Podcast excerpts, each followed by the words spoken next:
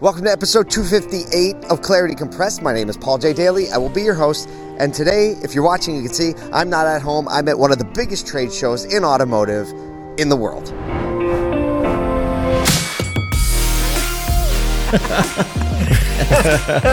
Let the good times roll. This is Clarity Compressed. Okay, we're just getting done day three. It's actually uh, it's our fourth, fifth, fifth day on the ground here in Dallas, Texas, home of the Philadelphia Eagles.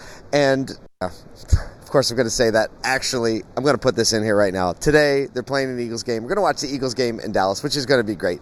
But uh, we've been running and pounding the pavement on the floor in the automotive industry. And as you know, I do a lot in the automotive industry. We've covered this entire event with one of my companies, ASOTU. You should check it out, A S O T U. And we've gotten to talk to hundreds of auto dealers and industry partners and people who are actually serving in communities throughout the entire country. And I know there's a stigma on auto dealers, and I know that for some of you, you've had a variety of experience experiences.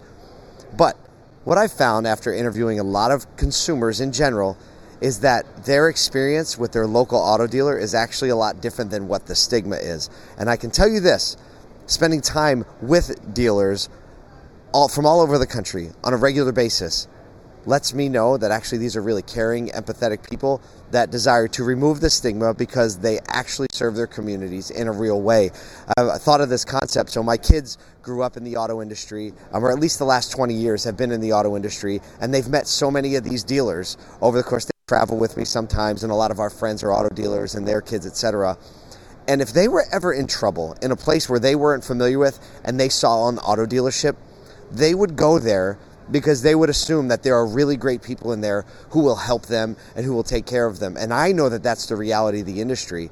And I'm trying to change and work with ASOTU to do that. So let me tell you one insight. And here's what I want to share with you. Here's like the nugget that I want to bring back to the Clarity Compressed community, even though many of you aren't in the automotive industry. But many of you are entrepreneurs and leaders, or you're trying to, to move forward in your company. I know a lot of you, you know, follow people like Gary Vaynerchuk and Simon Sinek and Jocko Willink, and you're always on this path of like getting some perspective on your position so that you can grow and move forward. We were at a booth um, actually a company you probably recognize, TrueCar. It's a company that is very retail facing as well, but in the automotive industry, they're a partner of automotive. And we were speaking with one of their executives and uh, having a little podcast, and you know maybe we'll link it up so you can see it if it's posted by the time this podcast goes live.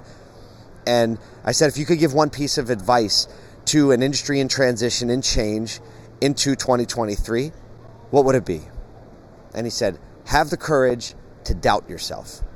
Have the courage to doubt yourself.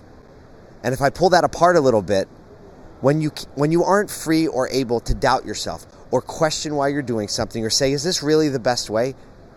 What it's actually a sign of is insecurity. It's that you're so insecure about your position and you're trying to flex and you're trying to um, you know pretend that you know all the answers. And so you can't doubt yourself, and you certainly can't ask questions or doubt yourself in front of other people. And so when here this high powered executive says, have the courage to doubt yourself, it really unlocks that element of insecurity. And if you do have enough courage to say, hey, you know what? Maybe there's a better way to doing it than the way that I think we should do it or the way I've been doing it.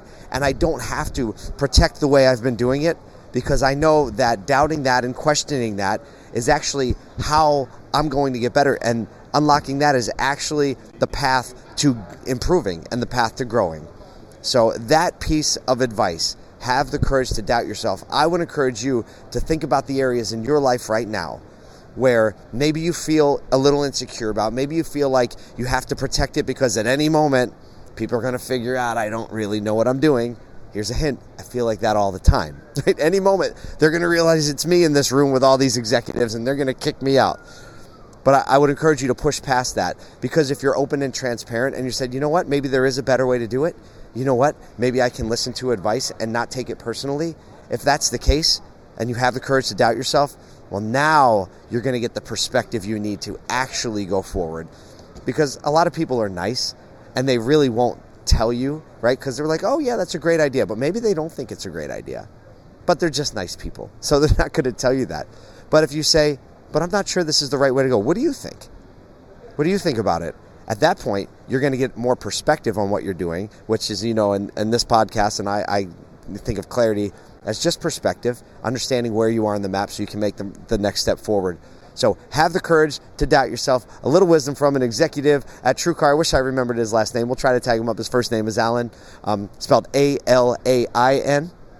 And so I wanted to share that with you. And for my five days here in Dallas, Texas, um, on the show floor at NADA, the National Automobile Dealers Association. Now I'm going to watch an Eagles championship playoff game in Dallas in a Dallas bar and grill with a bunch of Eagles fans. So if I never see you again, this I guess we're signing off if I never see you again after this moment. No, we're gonna have a lot of fun. So again, thanks for being part of the community. Thanks for listening to the show. And if there's anything I can do for you, even if you want to doubt yourself uh, in a closed community or a closed spot, send me a DM. You can doubt yourself. It's safe here, and I'll give you my perspective and help you get where you need to go. Talk to you next week. We